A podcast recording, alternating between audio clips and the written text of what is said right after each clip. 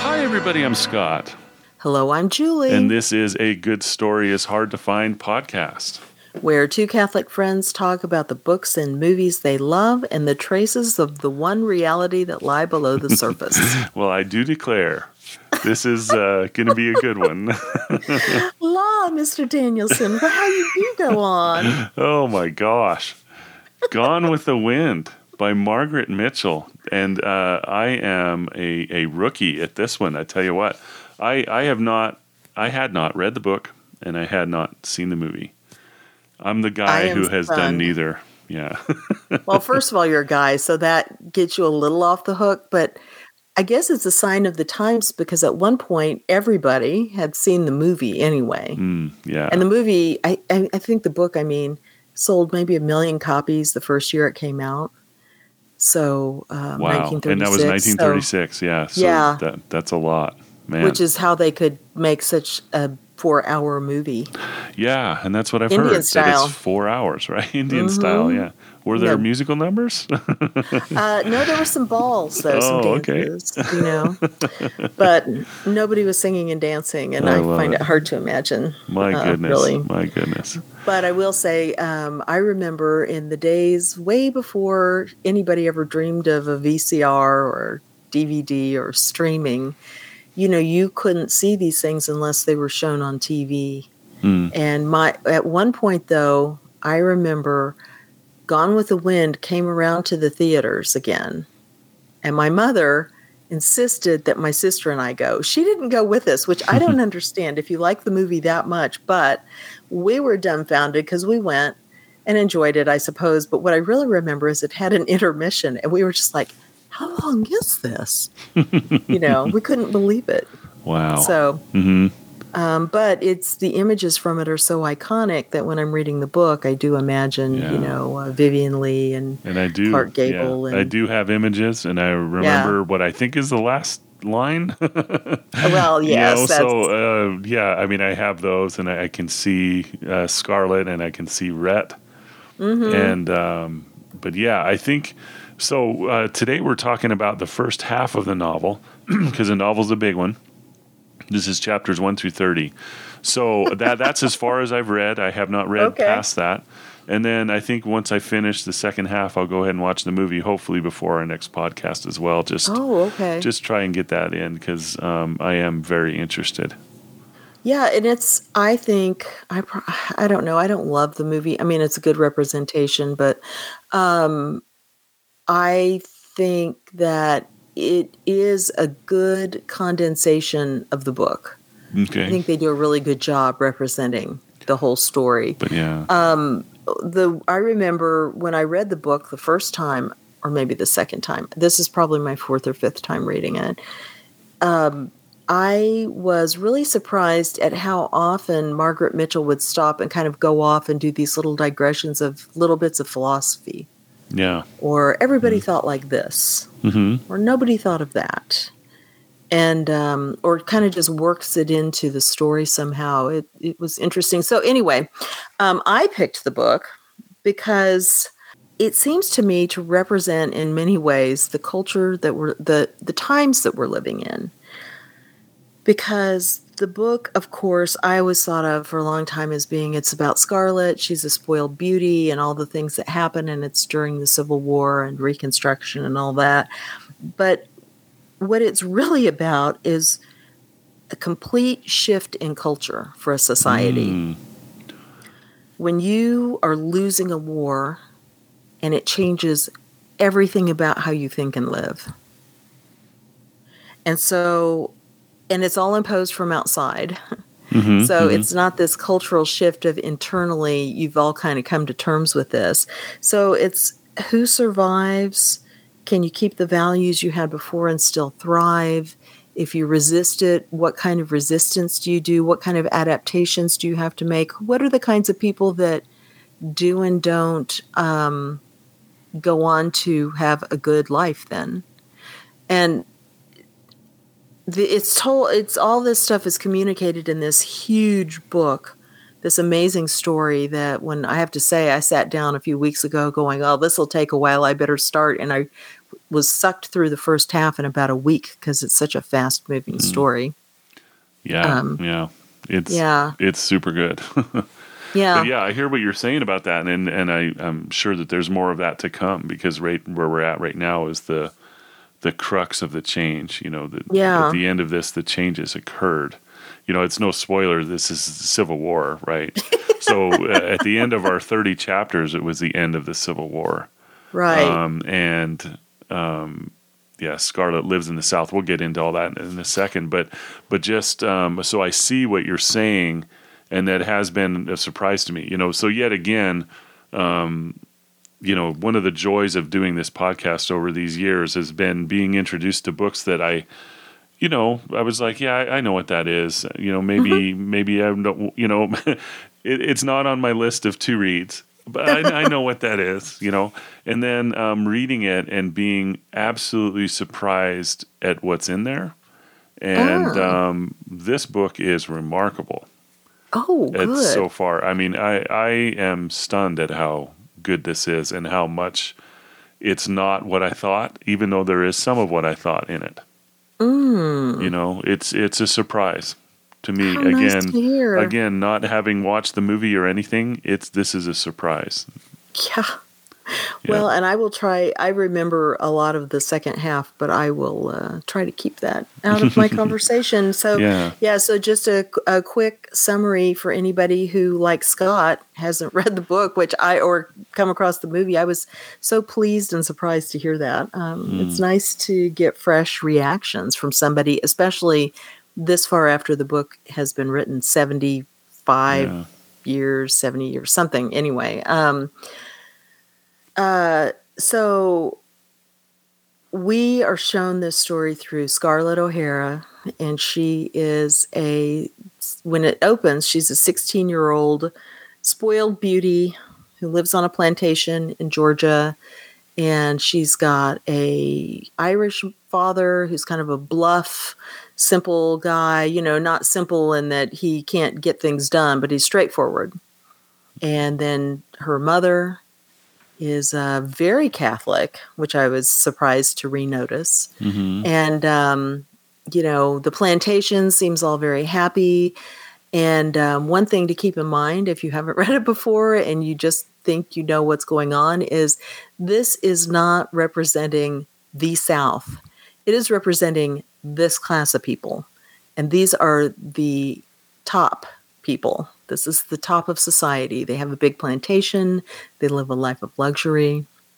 And in many ways, the South was often compared in that sense to England and how, you know, there was the aristocracy and they would have all this land and live off of, you know, the income that was received from all the well, peasants, working people, everything that, you know, they took care of and mm. that gave them money. Of course, here you've got the slave economy, and Americans took slavery and took it to a whole new level, as we've discussed with Uncle Tom's Cabin, mm-hmm. which I guess we could put a link to that episode. Sure, we can. Yeah. Um, mm-hmm. Eh, so, anyway, when we're shown this, it's the glory of the South, and um, they're going to picnics and barbecues, and Scarlett's worried about, you know, who she's going to date, and uh, she's real interested in this guy named Ashley Wilkes, mm-hmm.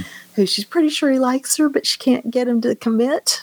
Mm-hmm. And um, the, so the biggest worry on her horizon is that somebody told her that he's it's going to be announced that he's going to marry somebody else, Melanie. Mm-hmm. And she's like, well, that can't be. So that's all she's hmm. thinking about is how she's going to act at the barbecue and how everybody's going to, um, you know, she's going to maneuver things and it's going to all be the way she wants it, which is a runaway marriage. Mm-hmm. Well, this is the against the backdrop of everybody coming and going and going. And there's going to be a war and we're going to lick the Yankees, mm-hmm. which you know, yeah. at the party, Fort Sumter has been fired upon and it's done. Right. Yeah. So she's 16 and it opens in 1861, right. which is okay. Yeah. Yeah. Right in. That's what it says right at the very yeah. beginning. So the war is just, just, about to happen. Yeah, these are the first chapters, and so I'm not really spoiling anything. No, and not at so all, I yeah. don't think. Um, and so basically, what happens is we follow Scarlett as the war progresses. She's got, um, you know, her romantic interest in Ashley, even though he's gotten married. All the young men are going off to war. She winds up in Atlanta. Um, and so she's seeing everything from the center of the war effort in the South. But she is, it, and I think this is kind of genius, she is so shallow and selfish and self centered that the war is just kind of, it's there, but it's extremely inconvenient. you know, all the good looking young men are off at war and everything. And she's real worried about the guy who she really likes, even though he's married to someone else, because she just won't give up on him. She's, you know, basically got a schoolgirl crush and won't face reality. And then another man has been um, brought into her point of view, which is Rhett Butler, who's very famous, is being played by Clark Gable in the movies. And he is um, a real unusual character because he he's very clear sighted and he doesn't care about all the manners of the south and he doesn't but he knows how to use them to get around all the conventions anyway. Mm-hmm. so he can kind of get himself invited to parties and everything so he starts paying attention to scarlett and she's both interested in him and not interested in him. And um, it's really just a really so you've really got an interesting look at how she's having to handle everything aside from the romances and stuff Mm-hmm. and the war as the backdrop is so pervasive of life that you're unable to ignore it even though scarlett largely does ignore it. And then of course by the end of what we're reading um, the atlanta has been taken. She has had to take measures for survival and um, one of the interesting things I think about the story is that she winds up continually being thrown together with um, the woman who married the guy that she's in love with, Melanie. Yeah. and yeah. the contrast between these two characters provides us with a really clear moral set of moral poles. Um, Scarlett, we could see everything from Scarlett's point of view, but because Melanie's there, we can't. And Rhett, who will point out what she's doing wrong. So this might be too much of a summary. I don't know. What do no, you I think? think that that's great. Um, yeah, and then you know when I said that I was surprised, what, what I thought this book was was the romance piece that you talked about. To Mm-hmm. me, that's what was in my head whenever someone said "Gone with the Wind." I remember you said you thought it was a kissing book. yeah, it was a kissing book, right? and it kind of is, right? Um, Yeah. But um, but what's there that I didn't know about um, was this other stuff that you're talking about that's going on around them, right? Mm-hmm. And um, I, I remember I told you as I had read the first, I don't know, 50, 60 pages, I said, this reminds me of Pride and Prejudice. And it, I was stunned. yeah, that never and it's occurred to me. because yeah, because um, what was going on, like you said, they, these are um, you know compared to English society, it's really interesting because there's all these rules. You know, uh, Scarlett wants to get married. She's talking about it to everybody. You know, um, her parents are you know somewhat shocked at some of the things she says. They're they're like, there's rules. You know, you got to go do this and that. You know, and there's protocol or whatever you call that uh, ritual to it all Right. that uh, they've got to follow, you know, in order to get married. And um, it just felt to me like Pride and Prejudice, you know. And then it very much is not that anymore.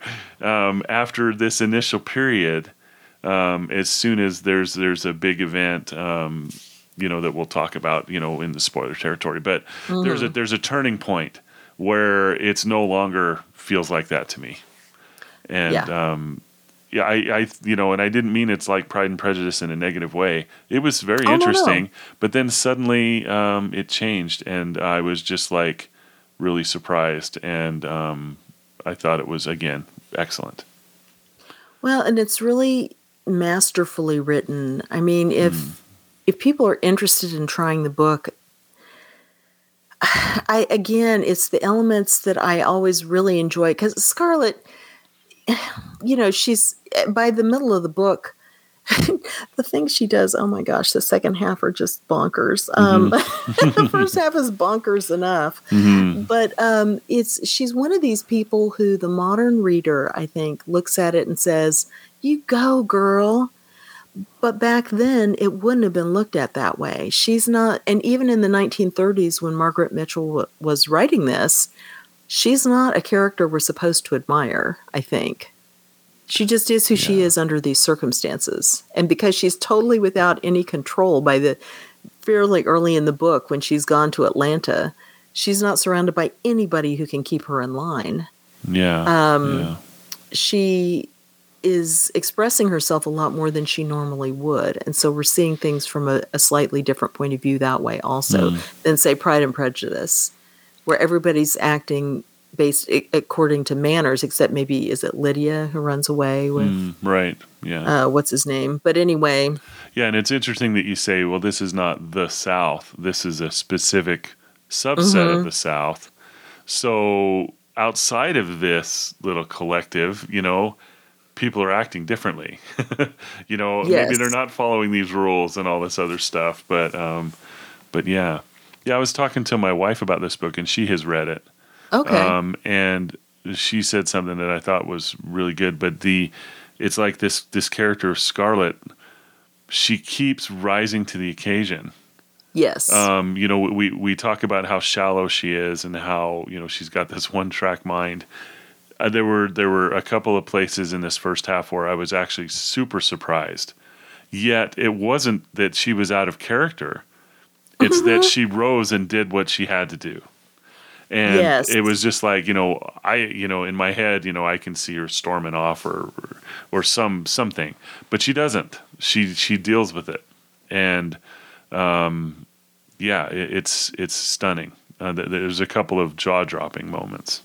Well, and you're right because there are, you know, I've been giving a very negative portrayal of Scarlett, but par- I think part of the thing is I was reading, looking at what different people, including Margaret Mitchell herself, were saying about the book, and Margaret Mitchell said it's about survival. Mm, Who survives and how? yeah, And I think the reason Scarlett is the centerpiece of the story is she's a survivor and we can recognize it when, and I guess go read the book hmm yeah, yeah. because we're, I think we're Absolutely. done. Yeah, we need to introducing we need to jump into the to the good Yeah. stuff here. But yeah. So Because- yeah, I don't know how we'll do part two without uh, any kind of spoilers, but um, you know, so uh, so so far again, please, you know, uh, this is a very worthwhile book so far. Um, I urge you to read it. Yes, Mm-hmm. I uh, I was going to say about survival. The thing we're shown, I think, is that that kind of character, when they have nothing to, no big challenges for themselves, they make their lives into challenges in terms of like her scheming the whole plan to get um, Ashley Mm. to um, propose to her at the barbecue. Yeah, yeah. You know, she's thought it out. She's she's she's planning it like a campaign. it's gonna the do whole afternoon. that. Yeah, Right. Right. And it's this drive and determination and um, eye on the prize quality that she has that is what allows her to rise to those occasions. Because you're right, you said that. And of course, the first thing I think is she stays with Melanie when she's having the baby. hmm She Yep. goes off and tries to find the doctor. She's like, okay, we're doing this thing. You know, I'm Right. not leaving her. hmm Um, of course, later there's the famous um, shooting the soldier in the face bit. My God! And uh, you say famous? I had no idea that was Oh, going well. to happen. Absolutely none. My mother can practically quote you the entire scene. My gosh! So that's in the movie. I take it. Uh, yeah. Yeah. Or or is your mom quoting from the book, or is she quoting from the Oh, she'll be quoting from the book. okay. Yeah. Great. Yeah. Yeah. Yeah. That was She knows the, she knows the story so well. She read it when she was young. Oh my gosh. Yeah. Yeah. It just he was practically mid sentence, but uh, yeah, just like oh my gosh. Yeah. She was just like, no, we're not. We're not doing this. Um, Yeah, but when he was like, "Oh, are you all alone, little lady?" And you're just like, Ugh. yeah, And she's like, like, oh boy, "That's it." That's and it. she doesn't yeah. know how to shoot the gun, but she winds up shooting it right in his face. And I'm like, Yeah, just amazing. yeah. Yeah. wow, yeah, and, and you know, and she feels modern um, in in some ways, you know, uh, in that way. I guess you know this eye on the prize quality. Mm-hmm. Um, yeah, it's just um, yeah, it's it's something else. Um, you know, so at the beginning of the book, she's uh, 16, and at the end, where we're at, she's what 19 or 20. In three years Yeah. or four, maybe. Right. So, a little weight. I guess he's about three. Yeah, yeah. Oh. So just Yeah. just something. Um, but yeah, the the you know, and we, we we we we have to address you know the fact that this book is currently controversial. Oh yeah, Um, it's. I think it's probably always been somewhat. Has it been okay? I well, I think it's grown over time. I mean, Mhm. at the time it came out, you still had, I guess, the Jim Crow South. You Mhm. had, um, I mean, the movie premiere was that thirty eight or thirty nine. Um, the Hattie McDaniels, who won an Oscar for her portrayal of Mammy, and I think Butterfly McQueen, who played Prissy, they Mhm. weren't at the opening because it was a whites only theater in Atlanta. Oh dear. Wow. Okay. But yeah, oh dear is Mhm. right. So, I mean, from the mindset of the culture of the time, that's how it was. hmm And now, of course, people look at it and say, well, this shows slavery from the point of view of the slaves are all happy. And I think, and so I was looking around going, you know, is there any other point of view on this? And that's when I came across the thing saying this is like the top 2% of the society. They don't think about slaves much in the book because those people didn't think about slaves much. Mm. You know, you had the mother, uh, Ellen, hmm going down every whenever morning and evening to pass out here's the food you guys will all have to the field hands to cook as you come back from work but that's just about the only time that you see them mentioned you know you, she sees a couple of field hands marching with the soldiers hmm in Atlanta and then she's and and they're very they're happy to do it you know on the side of the south because they haven't been educated about anything. They're just okay we're big strong guys we're going to go help.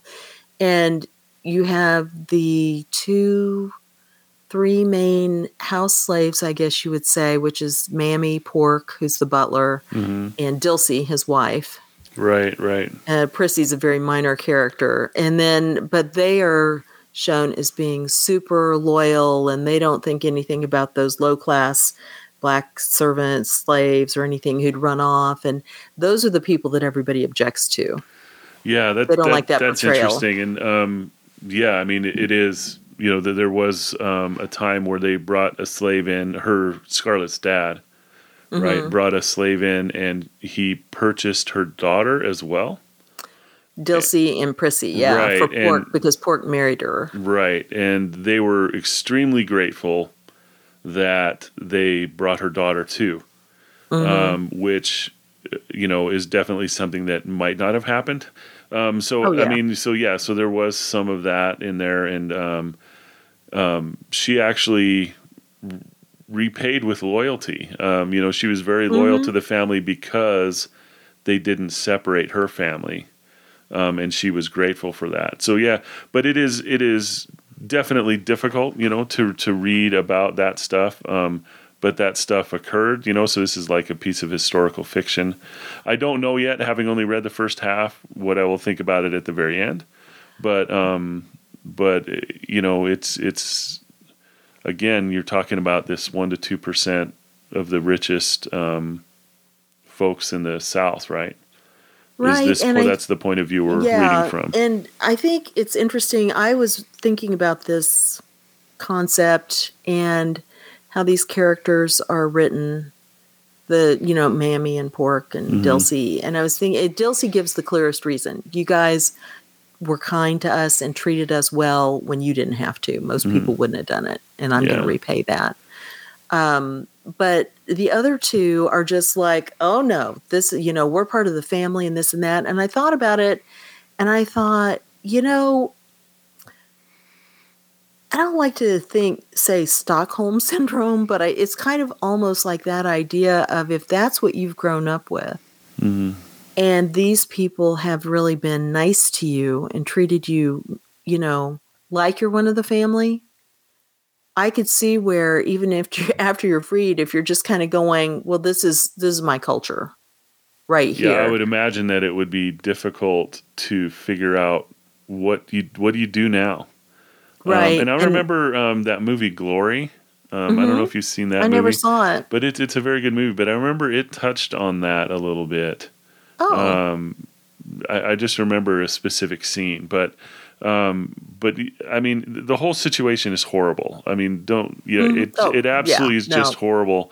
Um, but you know, if that's all you've known, then yeah, suddenly uh, having freedom, I, I do imagine there would be like, well, what do- what do I do now? I, I you know, um, and that's part of the problem of what happened next, right? Well, yeah. you know because there With was a protection there was a protection of economic protection thing where you know um, there were all kinds of laws that were putting down black people because they were worried about them entering the workforce and and things like that um, that were just horrible i mean the, the, the whole the whole situation's bad Yeah, and we could talk So- about that more in the second part. I know Okay. that there was a brief period where everything was kind of going better hmm for black people and they were allowed in some places to vote and they were allowed to do some things and then everybody turned around and cracked down on the laws and that was all taken away Yeah, so which was awful. Anyway yeah. but back to this situation Mm-hmm. um i it did make me think of uncle tom's cabin though where even though uncle tom was in what you would consider the ideal situation considering how he was stuck even then he dreamed of being free. Yeah and you know his wife aunt chloe was saving up money because she thought she could have a little bake shop after she bought back um, she was going to pay for uncle tom to be you know, set free from whoever his awful owners were and be brought back. They still they didn't talk about it a lot but they would have been happy to be free. That was the dream always. Yeah. And so, I, that in that sense, that book, which is often castigated, is much more realistic, I think, than Mm. Mammy and Pork, except for the fact that when we see Mammy and Pork by the end of the book, when it ostensibly they'd have been going, yeah, let's get out of here, everything's going to hell in a handbasket. Mm. There are, you know, um, it's kind of it's lawless and chaotic outside of any area where there's not a, like a town or something. And so at Tara, they're really a tiny little society. It's like a tiny little castle out in the countryside on their own. hmm And without somebody with some kind of idea of here's what we have to do, um, you're you're lost. And I think that's part of what they're clinging to at the end of the book when or at the middle of the book when we see them. yeah yeah They're just kind of going along. And like you say, the second part of the book is a different matter because then Right. things start to open up. Yeah, because right now at the end of this book, um, like you mentioned before, we're in survival mode. Um, Yeah. There is vast destruction where they lived, and right now everybody's just like trying to find food. You know, there there's no place to go. Um, you know, they're all huddling together, campfire survival. you know, it kind of. So, um, yeah, at this point, that's where we're at. Right. So that's the end of the book. And Mm-hmm. so we haven't seen enough to really kind of make a judgment on how the characters are written. I think um, later hmm we'll see more of what people are complaining about. But um, at this point, it all kind of, it just kind of goes along. And Mm-hmm. again, the book is being told from the point of view that's not worried about the slaves. No Yeah. one's asking how Mammy feels about anything at the end of the day. No one's Mm-hmm. asking about whatever. And um, everybody has their roles. Everybody accepts the roles. Nobody's Yeah. in a spot where they can rebel from it. So, Right. And then um, now something that that's brought up a lot is this the cause with a capital C. You know, so uh, Oh, yeah. yeah. There's nothing too great for the cause, you know, and the and the cause is the Confederate cause. So Yep. again, we are we are looking at people that lived in the South in the Confederacy. Um, they're going to war with the North with the Yankees, right? And Mhm. they're all like, well, there's this cause, right? They they don't define the cause, or Margaret Mitchell doesn't really. It's just the cause with a capital C, and it's referred to all the time. You know, you should help the cause that he died for right. um, with a capital C. You know, I know how you feel, but nothing, there's no effort that's too great for the cause, you know, with a Right. capital C. So there is this almost, you know, this uh, patriotic fervor um, among the, ha- the the South, you know, which persists even today. Um, but but that that's something that we're seeing crumble, right? And Scarlett's Scarlett's viewpoint on it. Um, I remember uh, a paragraph where, in fact, uh, I could probably find it, but there was a paragraph where she was she was just like, you know, this is not really. Yeah, there it is.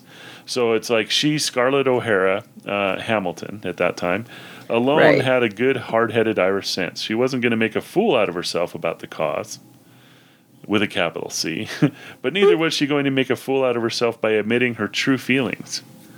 She was hard headed enough to be practical about the situation, and no one would ever know how she felt. And how she felt was basically ambivalent. She was like, I don't really care that much about the cause. you know, whatever it is. It's just like peace is better. That would be cool. Um, Well, and kind there's of also sometimes she'll have these thoughts and she'll kind of just go, Well, I don't know why I can't feel like other people, but they're stupid. Mm-hmm. And the part where I think she really kind of defines it for herself is she's at the party, which is going to be a fundraising party in Atlanta. And um, she's gone despite the fact that she's in mourning because um, right after uh, the barbecue where Ashley has turned her down, she says, I'll show him. And so she marries Melanie's brother, who luckily for her dies within a couple of months. And, um, but she's left with, she's pregnant, all these things. And so she winds up in Atlanta because Melanie, whose sister in law she now is, who's married to Ashley, says, Oh, come to Atlanta and stay with me and Aunt Pittypat, who's this little old maid uh, aunt. And uh, it's Scarlett's chance to get away. So she does. But so she's there and she's in mourning, and she would normally never be allowed to do anything for a couple of years. But it's unusual times and it's for the cause. So she's allowed to go and have a booth where they're selling little knickknacks for people to buy and raise money. And it says, when she first looked at the crowd, Scarlett's heart had thump thumped with the unaccustomed excitement of being at a party. But as she half comprehendingly saw the high hearted look on the faces about her, her joy began to evaporate because they're they're playing the music, they're, you know, singing um, uh, for the Bonnie Blue Flag and all that kind of thing. And she says, Every woman present was blazing with an emotion she did not feel. It bewildered and depressed her. Somehow the hall did not seem so pretty, nor the girls so dashing, and the white heat of devotion to the cause that was still shining on every face, why, it just seemed silly. In a sudden flash of self knowledge that made her mouth pop open with astonishment, she realized that she did not share with these women their fierce pride, their desire to sacrifice themselves and everything they had for the cause. Before horror made her think, No, no, I mustn't think such things. They're wrong, sinful. So, see, sinful, that's like religious. Mm-hmm. She knew the cause meant nothing at all to her and that she was bored with hearing other people talk about it with that fanatic look in their eyes. The cause didn't seem sacred to her. The war didn't seem to be a holy affair, but a nuisance that killed men senselessly and cost money and made luxuries hard to get. And then um, she's like, why was she different? Apart from these loving women, she could never love anything or anyone so selflessly as they did. What a lonely feeling it was. Yeah, she had never yeah. been lonely either in body or spirit before. At first, she tried to stifle the thoughts, but the hard self honesty that lay at the base of her nature would not permit it. And that's mm-hmm. the, one of the things that is a valuable quality for her, I think, except, of course, she's so young and the way she deals with it is she doesn't, eventually, she will say, No, this is really how I feel and this is how I see it because she she's just too honest at the bottom of everything. Yeah. It's just hard for her to get to that realization sometimes. Right. It's hard for her to pretend, but pretend she does. You know, she she Mm-hmm. just doesn't let it let it out. Right. Um, but yeah, and the one who recognizes that is Rhett because Rhett also realizes it's a lost cause and Yeah. these people are fanatics, but he kind of wishes he could believe that way. right, right. He doesn't say it, Yeah, but he honors true feelings of that sort and true um, honesty when he is so nice to Melanie.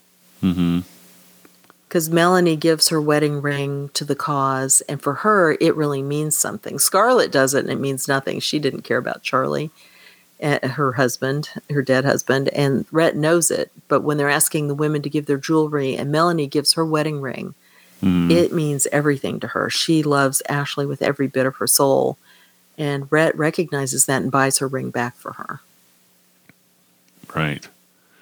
Yeah, that's that's something else. Um, yeah, and right before what you just read um, was the the feeling of the entire party, I guess. Yeah, and- and- nation. yeah, the Oh, whole the party that they're having, Yeah, sorry, yeah, yeah. the whole Confederacy, really. Yeah. So they thought, um, it says, how could anything but overwhelming victory come to a cause as just and right as theirs?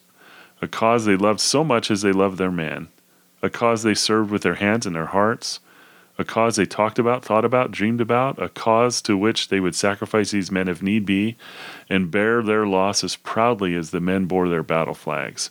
It was a high tide of devotion and pride in their hearts, the high tide of the Confederacy, for final victory was at hand.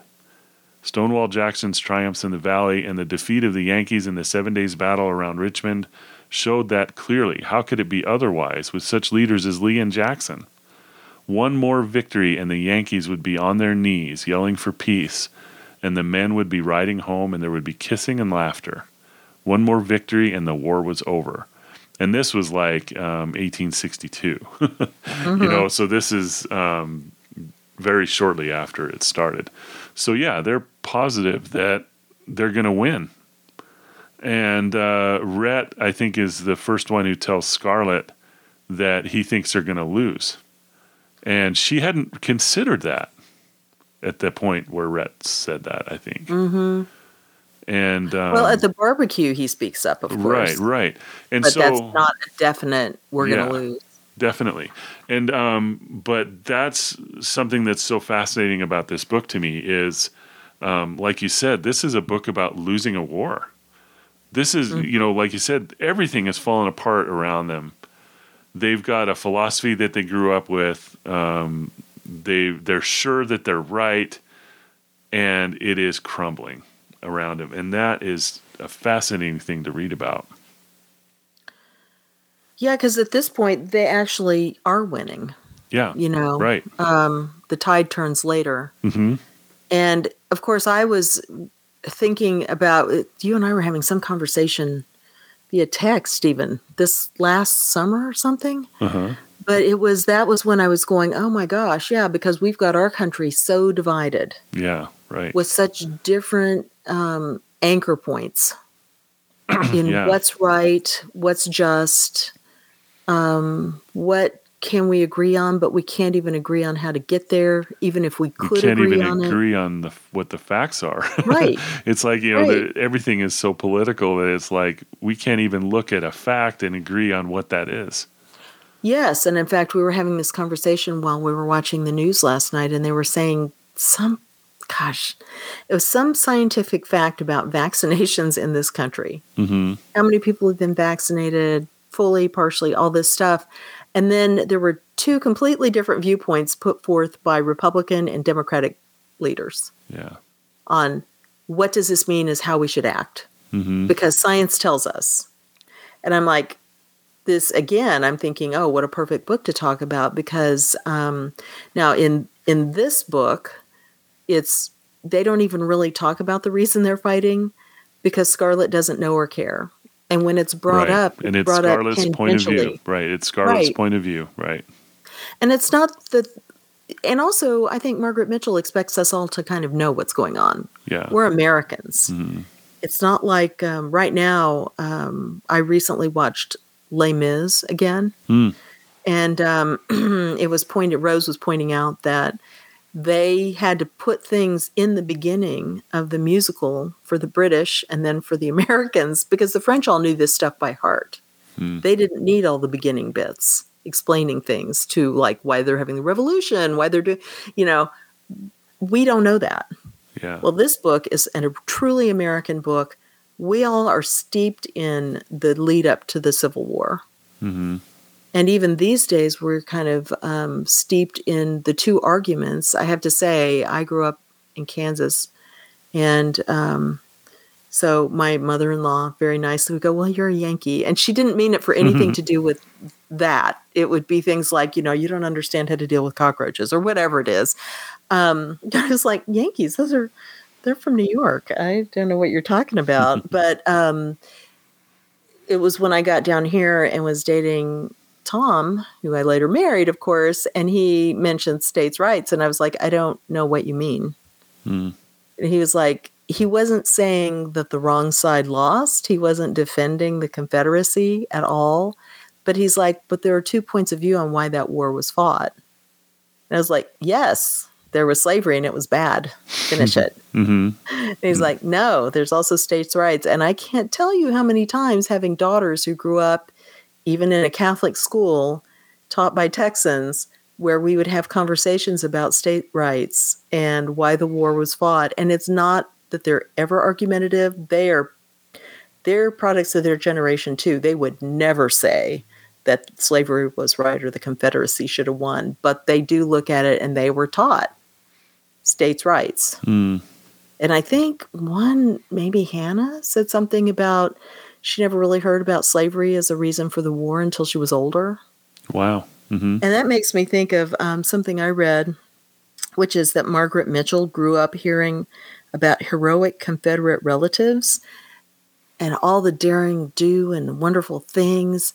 The Confederacy was great. And she was 10 years old before she found out that the Confederacy lost. Holy cow. Wow. Yeah. hmm But of course, if the book was published in 1936, you know, she would have been growing up with all the, you know, grandfathers in the Civil War and that kind of thing. Right, right.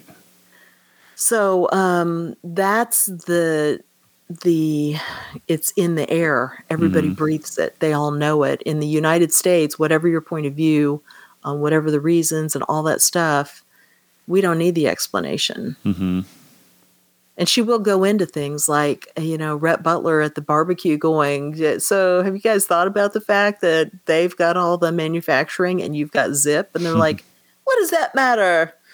One one uh, Southerner can beat 10 Yankees with his arm tied behind his back, sir, kind of thing. Yeah, yeah. And um, he's just laughing at him and they hate him. right. But Mhm. Scarlett hears that and she goes, I never thought about anything like that. Yeah. And immediately dismisses it because who cares? Right. Yeah. talk to and she dismisses it and who cares? But then later on, when she's confronted with the possibility that they will lose, it's Mm-hmm. immediately impacts her. So it's like, oh my gosh, this this might actually happen. Um, but but you're right. It's really a kind of a selfish point of view from Scarlett, which is what we're experiencing in the book. It's her point of view.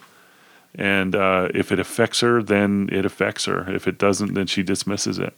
And in that sense, it's kind of brilliant to have a character like that because everything that's bouncing off of her, we are seeing from kind of a disinterested point of view. I mean, she's interested. She doesn't want to wear this old dress that she wore last year. we can't get the fabric. This Yeah. is a problem. Right. you know Yeah, um, yeah. but other than that um, when people are talking about things she's having to kind of take it in. And so we see it from the loyal point of view from the Rhett Butler kind of irreverent realistic point of view from um, Melanie's point of view. And, and Melanie is such a good pure person that she's the perfect foil for Scarlett Yeah. It's it's that double, right? Mm-hmm. Yeah. Very very good.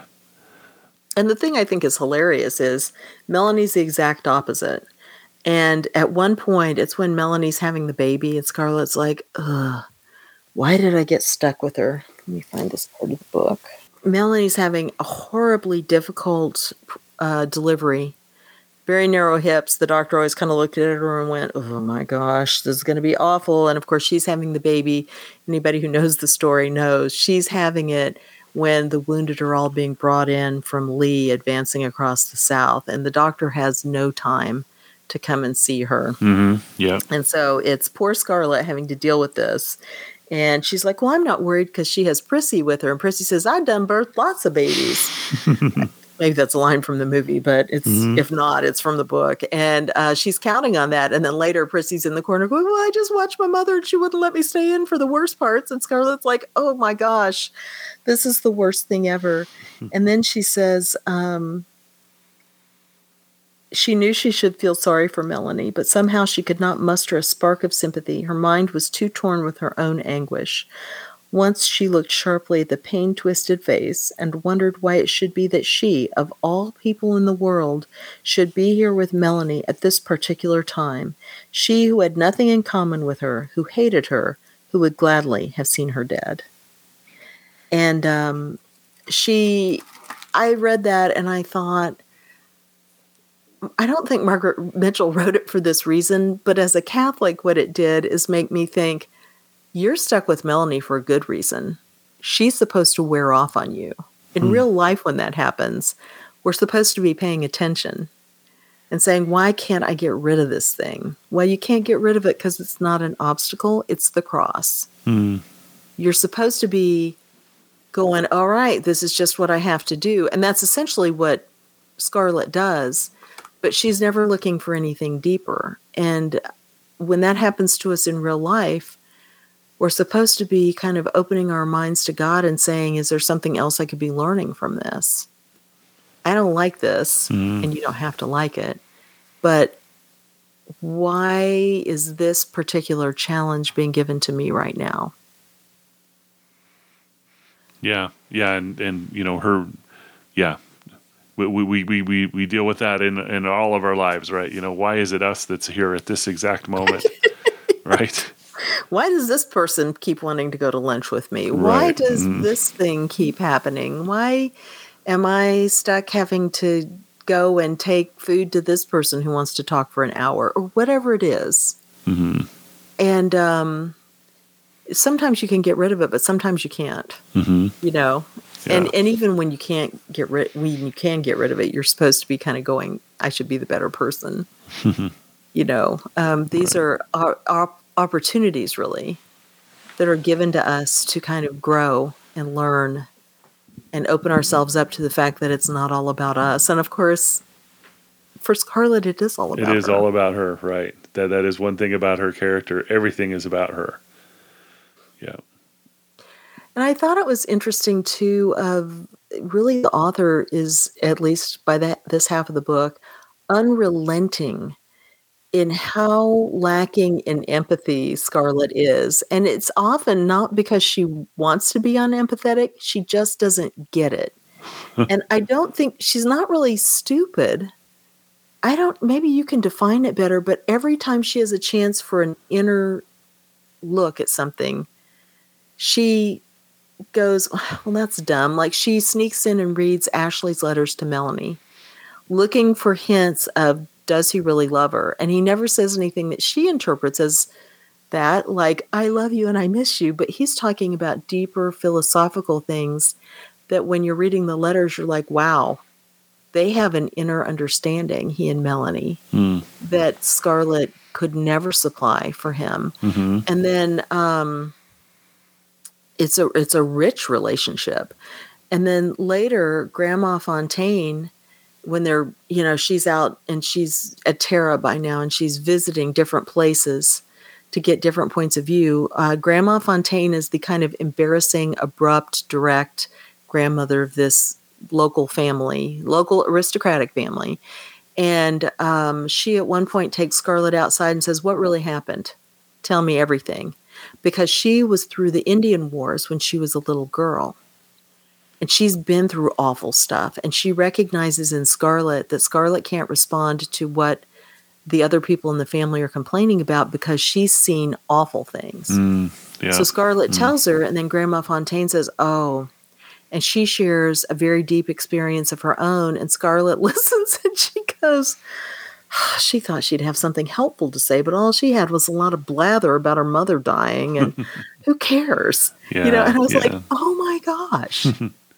and I thought, Can I chalk that up to just shallowness? I don't know. Yeah, well, do I, I think? think that her relationship with Wade is illustrative as well to what you're talking Yes. about.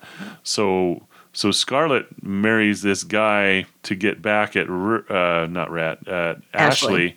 Um, but of course, in in her eyes, you know, she's got the whole situation incorrect, right?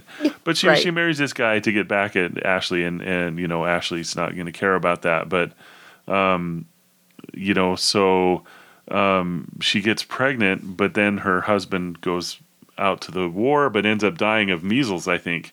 Um, he doesn't even fight. yeah, he he dies before the fighting starts, uh, just of an illness.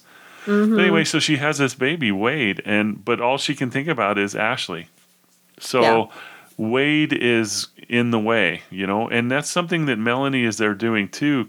Just little bits of scenes behind the scenes. Melanie is taking care of Wade. Yeah. you know, she's the one who's caring for Wade, and she's the the mom to Wade pretty much. Um, but every now and then, Wade, you know, you can tell Wade needs Scarlett, but Yeah, she just doesn't really pay any attention to him. Um, and Yeah, uh, she- so so it's like she's she's got this this single-minded goal, and everything else is just bouncing off her and falling away as she's moving forward. Wade being one of them, the poor kid.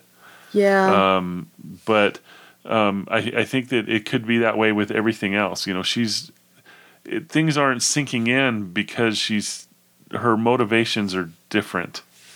Um, you know, like like I I love the scene that, that you just talked about with with that older lady sharing her experiences and Scarlett not getting anything out of that. I was stunned. I didn't mm. remember that at all, and I just my jaw dropped. Yeah, right.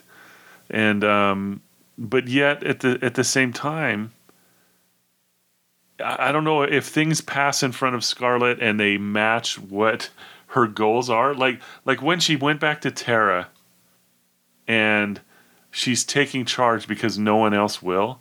She's like rising to this occasion, and Right. she's starting to to uh, order things. Right, she's starting to uh, uh, really bring everybody together and and assign things and and doing things. You know, she's rising to that. But what what makes her do that and still be as shallow as she was? Um, it's it's it's it all fits together, and it is hard to touch. It's hard to say exactly how. But she, you know, maybe uh, in the second half of the book it'll be more apparent. But I don't feel like anything that she did was out of character. But it was surprising because you know you're like, wow, she is so shallow. But then she'll do what she needs to do to protect everybody. Um, she'll she cares so much about the house. You know, And is it yeah? Is it for selfish reasons? Is it for money? Is it because she wants that dress? I think Um, she loves it more Yeah. than she knows. It's well, Right. and this this is set up a lot in the beginning of the book, which we haven't really talked about because Mhm. her father is she's like her father, Yeah, and it says that from the beginning. And he is a hard-headed little Irish guy who, through native cunning, intelligence, but intelligence that's very practical, like Scarlett's. Mm. Um, he, you know, gambles uh, and wins the land for the house. He goes and sees it, and and they keep pointing out, you know, he's straight from Ireland, where they understand to be anything and to have anything solid is you have to have land. The land is the only thing you can count on because they've been through, uh, you know, famines. They've been through the British. Uh, they've been through all these things. So he kind of comes from a culture that's already lost. Mhm. So he knows when you come, you get something solid that will not leave you, and that is the land. And then he sets his sights on um, Ellen, whose last name I don't remember, but she becomes uh, his wife and Scarlett's mother, and he is so in love with her. And he never knows that he only gets her because she was in love with a reckless young cousin who got himself killed after he was sent away for being so awful and uh, her heart's broken. So then she says, "Okay, I'll just marry him." And her family can't talk her out of it, and they'd like to, but okay. And so he was always grateful because she's the one he wanted, and he never understood how he deserved her, but he and he knew he didn't deserve her, but he loved her with his whole heart. And it's not that kind of love that we see described from Scarlett because we don't see inside of him, but you get the sense that it's that kind of a relationship Mm. because Ellen never she must love him as much as she can. Um, she is. Let's see. I think. I don't. I guess I must have had this marked somewhere. Hold on one second. Mm-hmm. Um, sorry. That's okay. I okay. had a lot of things marked. That's the problem. Yeah, I have a good Ellen part here in front Oh, of me. okay. Yeah. Should I go for it? Yeah, mine Okay. was she became the best loved neighbor in the county. Okay. So yeah. But you go ahead. Okay. ahead. So yeah. So when um, when Scarlett took over at Tara, she talks about Ellen as well. At least the author does. Mm, mhm. So um, there, there's this point. It says uh, Wade flew sobbing to hide himself under the house. Melanie bit her lip, and tears came to her eyes. And Mammy, standing in the hall, a witness to the scene, scowled and breathed hard. But no one talked back to Scarlett these days. They were all afraid of her sharp tongue, all afraid of the new person who walked in her body. Scarlett reigned supreme at Tara now. Like others suddenly elevated to authority, all the bullying instincts in her nature rose to the surface. It was not that she was basically unkind, it was because she was so frightened and unsure of herself. She was harsh, lest others learn her inadequacies and refuse her authority. And then, um, just slightly below that, it says, All of the courtesy, all the gentleness Ellen had stri- striven to instill in her had fallen away from her qu- as quickly as leaves fall from trees in the first chill wind of autumn. Time and again, Ellen had said, Be firm, but be gentle with inferiors, especially the slaves. But if she was gentle, the slaves would sit in the kitchen all day, talking endlessly about the good old days. And then uh, it says, Love and cherish your sisters. Be kind to the afflicted, said Ellen. Show tenderness to those in sorrow and in trouble. But she couldn't love her sisters now. They were simply a dead weight on her shoulders. Um, you know, this is this is something. But you know that that was the Ellen's influence on her. You know, she's telling him these things, but now, um, it's like she's she's so afraid. I mean, I think that's what she what the author is saying. She's so afraid Yeah. that she's just this is how she's reacting, and it's like someone needs to fulfill this role, so I'm doing it. Well, and as she gets to that point along the way, you see every so often something will happen where she didn't go to church anymore. Mm-hmm.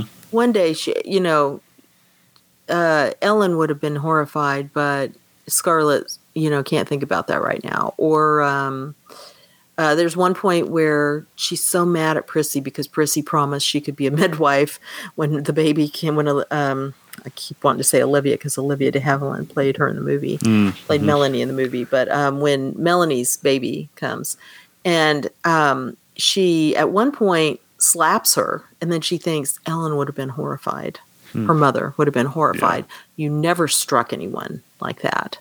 And uh, certainly, and certainly not somebody who's dependent on you like a slave. And then she later calls her a, a terrible name, and she says, "Oh, Ellen would have been horrified at that too, because you never used that word." Right, right. and um, she says, you know, you only were polite. Mm-hmm. And of course, then you think about the contrast between Ellen and Scarlett, and you think, would Ellen have just kind of folded up? She would have, I think, been able to handle it better. But she was a mature woman. This is a young girl who maybe what happens is we see her because they say no at the beginning, no matter how Mammy and Ellen gave taught her the graces and did this, Ellen never realized it only went skin deep. Mm-hmm. Scarlett learned what she needed to to attract the boys, and that was it. And so um, these are the times, I guess, when you have the chance to see how you're going to handle things. And I understand she's a scared girl and she's doing what she can. And what she does well is organize things and see how they'll work and order people around. And how do you get people to do what you want? If she'd have had somebody else by her side helping her, Right, right. maybe she could have handled it a different way but when you're Mm. all on your own this is kind of that survivor mentality of you know everything gets stripped away what's left Yeah, and that's the thing. Everything's stripped away. So there's another paragraph here a little bit lower. It says, She did not, she being Scarlett, she did not stop to think that Ellen's ordered world was gone and a brutal world had taken its place. A world wherein every standard, every value had changed. She only saw or thought she saw that her mother had been wrong. and she changed swiftly to meet this new world for which she was not prepared. So Right. I mean that that's that's the fascinating truths that that uh, the author is looking at is you know this is not the same as it was yesterday. I mean the, uh, at this point in the book, uh, there it's a wasteland. The the neighborhood is a wasteland. Her her house is still standing. Her cotton fields have been burned. She doesn't know how she's going to survive. They don't even know how they're going to eat. Um, and uh, that's not something that Ellen was worried about. And always looming out there, just coming to her mind and getting shoved away, is the threat of taxes. Yes, right. And that's going to come up much more in the second part of the book. Is it okay? Yeah, and, and it's that Mhm. thing of, and then eventually the outside world's going to come in. When it gets itself organized, then what will happen? Mhm. And so she's kind of always got that kind of always flicking into her mind, and then she's like, "Well, I can't think about that right now." hmm Um, and see here it talks about Ellen's adjustment when she had married Gerald, who's as different from her as he could possibly be. She's living with the people in um, out in the countryside, which is also very different from where she grew up, which was I think Charleston. Which everything was very civilized, moved slowly, very genteel. And here everybody's like very zesty and enthusiastic. And it says they enjoyed a life with a heartiness Ellen could never understand. And it says Ellen would never would or could quite become one of them. She had oh Savannah, she had left too much. She had let too much to herself in Savannah. Maybe that's a typo. Anyway, mm-hmm. but she respected them. And in time learned to admire the frankness and forthrightness of these people who had few reticences and who valued a man for what he was. She became the best loved neighbor in the county. She was a thrifty and kind mistress, a good mother, and a devoted wife. The heartbreak and selflessness that she would have dedicated to the church were devoted instead to the service of her child, her household, and the man who had taken her out of Savannah and its memories and had never asked any questions. Wow. Yeah. And so she also had run from a reality she didn't like, but it was still in the world that she understood. She had to adapt, and she did, but she did it at, in the way I think that Melanie would have. And I kind of wonder if Melanie had been stronger and uh, able to get out of bed, because, you know, childbirth just wrecks her, basically Yeah. um, if she could have been that softening influence, she is some. You know, she still takes care of Wade. She's still the one people come to and pour their hearts out to. But she backs Scarlett up because she knows what Scarlett's facing. And every so often, Scarlett sees something in her that she respects. You know, like when uh, Melanie will say at the party, Melanie says, uh, she, Scarlett says, "Doesn't this look grand?" And Melanie says, "Some of those men would look a lot better if they were dressed in gray and out on the battlefield." and she's like, "Shh, they'll hear you." Because I don't care if they hear me or not. And that's when you see she'll really speak up for stuff. She will have Rhett at her house, no matter what, because Rhett, um, you know, gave her her ring back, and later Rhett gets news of Ashley, and he he's kind to them, to their household Yeah. and um, he's uh, with Scarlett. He's different. He wants Scarlett, and he's tempting her to act badly, and she's responding all the time. But with Melanie, he says, you know, she's a true lady, and um, her qualities, I think, could have helped soften Scarlett up, but she's just not able to be a big enough influence. But then, when that soldier's shot, she's her eyes are on fire. She's like, good. Yeah. You know, she hates the Yankees. Yeah. She doesn't like them. Yeah. So she's not threatened. an Yeah. angel. Right. You know, and Melanie getting out of her bed and carrying a sword, you know, that was pretty good Mm-hmm. stuff too. I mean, that was that was a bonding moment between those two, Yeah. Scarlett and uh, Melanie. Yeah, when Scarlett says she feels the way I do about Yeah, this. right. Exactly. The problem is, and you're right, because that's toward a goal Scarlett understands and it's a moment of connection, but Scarlett never really carries it any further. Hmm. She's not by nature a reflective person. Yeah. Um, she just kind of goes, huh, and then goes on with what she's doing. hmm So one thing that was interesting to me is um, when they're talking about the beginning of the book where they're setting the tone for how life is now so we can see how horribly it changes by the second half of the book um, is they're showing ellen is living a, a truly catholic life so and for one thing because she would have been raised don't they say she was raised protestant but gerald was Yeah, irish right. catholic so she converts. And um, but she's out helping the poor which you know we find out is how she died. She caught something from the poor white trash. She uh, as they call them the Slatterys um, she is kind to the slaves in the household and down the field as far as we can tell you know that thing about don't ever slap anyone don't ever call them these names don't ever do these things to demean them. Um, she's uh, leading the rosary for the whole household including the slaves to join in on. She's you know um, a good person and living her faith. Hmm and um, Melanie takes up that role in Scarlett's life later. So faith is there and it's represented, but we mostly see it as reflected in the really good people that Scarlett's near and in the ways that Scarlett says, Well, I don't have time for that right now. I'll think about it later. And of course the problem is is that you, there might not be a later. and how we act every day forms who we become. Yeah, and then Scarlett doesn't take a step, at least in this in this first half, uh, towards that. Even even when she's in Atlanta, facing all that horribleness, you know, she's she's more concerned about. She wants to hang out with the guys who can possibly be future husbands or something. Yeah.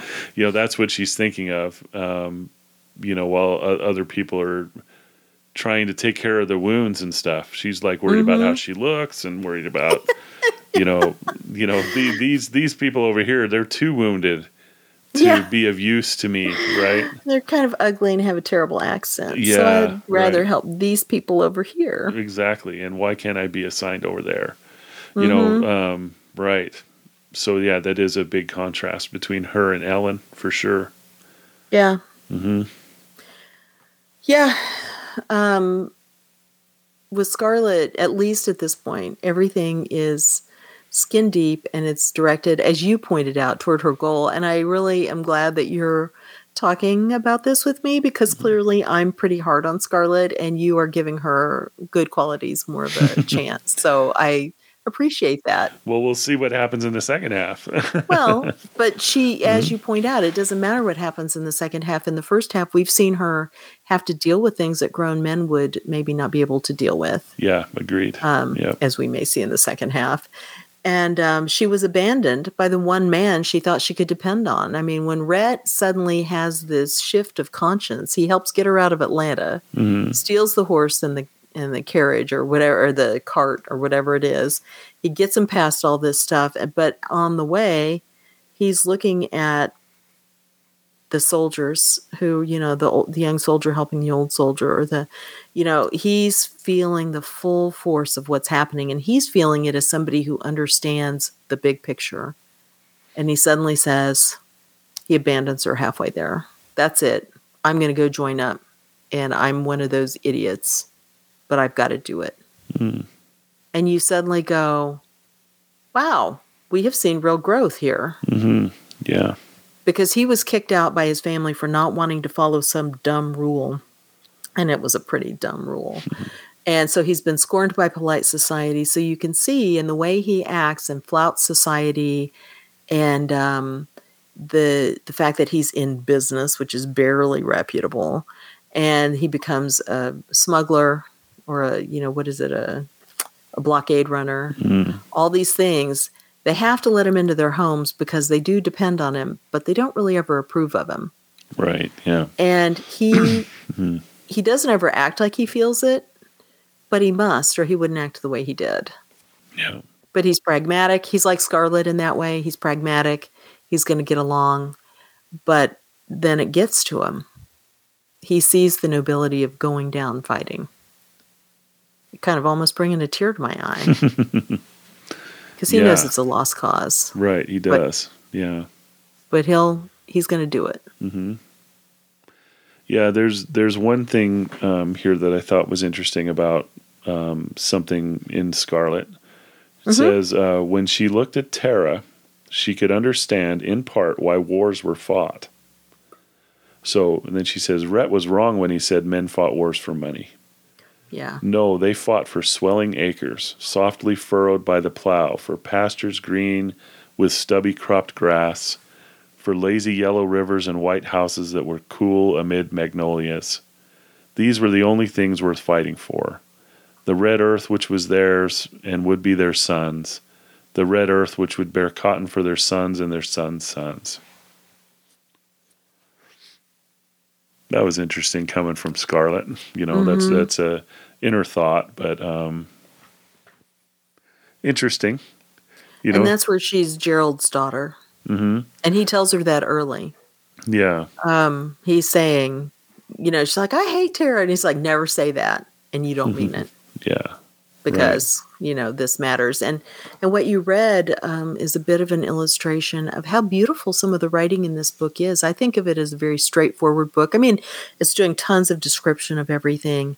And one of the things that is interesting is Tara is essentially a character. Hmm. And I'd say Atlanta is also a character, or at least it's a real dominant force of the book. Yeah. Maybe not a character, but when you're in Atlanta, Atlanta as a place matters, and it's described numerous times as it evolves. And um, and Tara, you know, she comes back and it's all broken down, but she's going to build it up, and and you care. Um, Very much. because Like it- yeah, when yeah. it catches on fire and watching Oh. him put that thing out. Those damn soldiers! Put that thing out. yeah, yeah, get it out. right. Exactly. And so I have one little bit. I know we've read a lot and it's kind of maybe running long. I don't know. But um, I was really struck early in the book by there are so many sections like this. It says, She's out by the road waiting for her pa to come back. She's trying to get news of Ashley. and um, it says, The sun was now below the horizon, and the red glow at the rim of the world faded into pink. The sky above turned slowly from azure to the delicate blue green of a robin's egg, and the unearthly stillness of rural twilight came steadily down about her. Shadowy dimness crept over the countryside. The red furrows and the gashed red road lost their magical blood color and became plain brown earth. Across the road in the pasture, the horses, mules, and cows stood quietly with heads over the split rail fence, waiting to be driven to the stables and supper. They did not like the dark shade of the thickets hedging the pasture creek, and they twitched their ears at Scarlett as if appreciative of human companionship. In the strange half light, the tall pines of the river swamp, so warmly green in the sunshine, were black against the pastel sky, an impenetrable row of black giants hiding the slow yellow water at their feet. On the hill across the river, the tall white chimneys of the Wilkes home faded gradually into the darkness of the thick oaks surrounding them, and only far off pinpoints of supper lamps showed that a house was here. The warm, damp balminess of spring encompassed her sweetly with the moist smells of new plowed earth and all fresh green things pushing up to the air. And then it talks about how, uh, oh, actually, um, it says Scarlett didn't even pay attention because she was so used to it. And it said it still kind of brought her some quiet, even though she was disturbed. And it said she loved this land so much without even knowing she loved it, loved it as she loved her mother's face under the lamp at prayer time. Now that's page 28 in my book, which Wow, has that's like nice. Yeah. 12 or 1400 or 1000 pages but um it's that b- you feel it and when it talks about the pine trees turning dark and the yellow water at their feet suddenly you could hear the water and um, then it talks about and, and so you get that sense of peace and here's what it's like for them living there um, i know people complain about the book not talking about the south uh, in terms of slavery and this and that but you know that's coming in the second half of the book. And again, this is the point of view of different people, and this is what they love. Yep. Yeah, that was beautiful, beautiful passage. And she can describe awful things just as well. She doesn't take you deep into it because you- Right. you- right. she doesn't want to drag you through it. But Yeah. when like all the wounded are in Atlanta, Mm-hmm. she's one of the things I'd forgotten is sometimes rarely, but it can be funny. Like when she's there begging the doctor to come and help Melanie. And there's a, and he's with all the wounded soldiers all around them. Um, this is the famous shot that you may have seen of, you know, the camera from above and pulling back. And here's all the people lying there at the train station. And, um, that's, and there's one soldier lying at her feet making sarcastic comments, and she's like, "But Melanie's baby is coming." He goes, "They will do that, won't they, sister?" You know, just, and she's like, "No, you can't. You've got to come." And he's like, "Give it to her, sister. Give it to him, sister." You know, it's Oh man, mm-hmm. so there's a lot of little bits like that in there Yeah. that carry you along. for sure. Wow.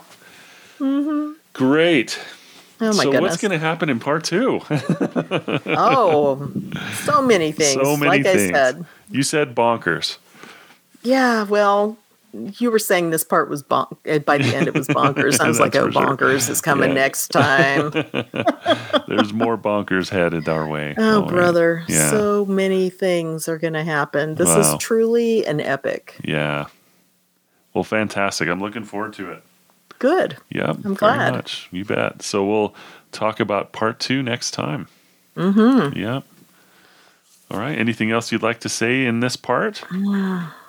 No, Okay. I'm good. There's there's more to say for sure. Oh, brother. the the extra epic episode to end the That's right. book. Absolutely, absolutely. Well, thank you for part one. Looking forward to part two, and um, we'll we'll see everybody in a couple weeks. Yeah. Talk to you again soon. All right. Bye bye. Bye bye.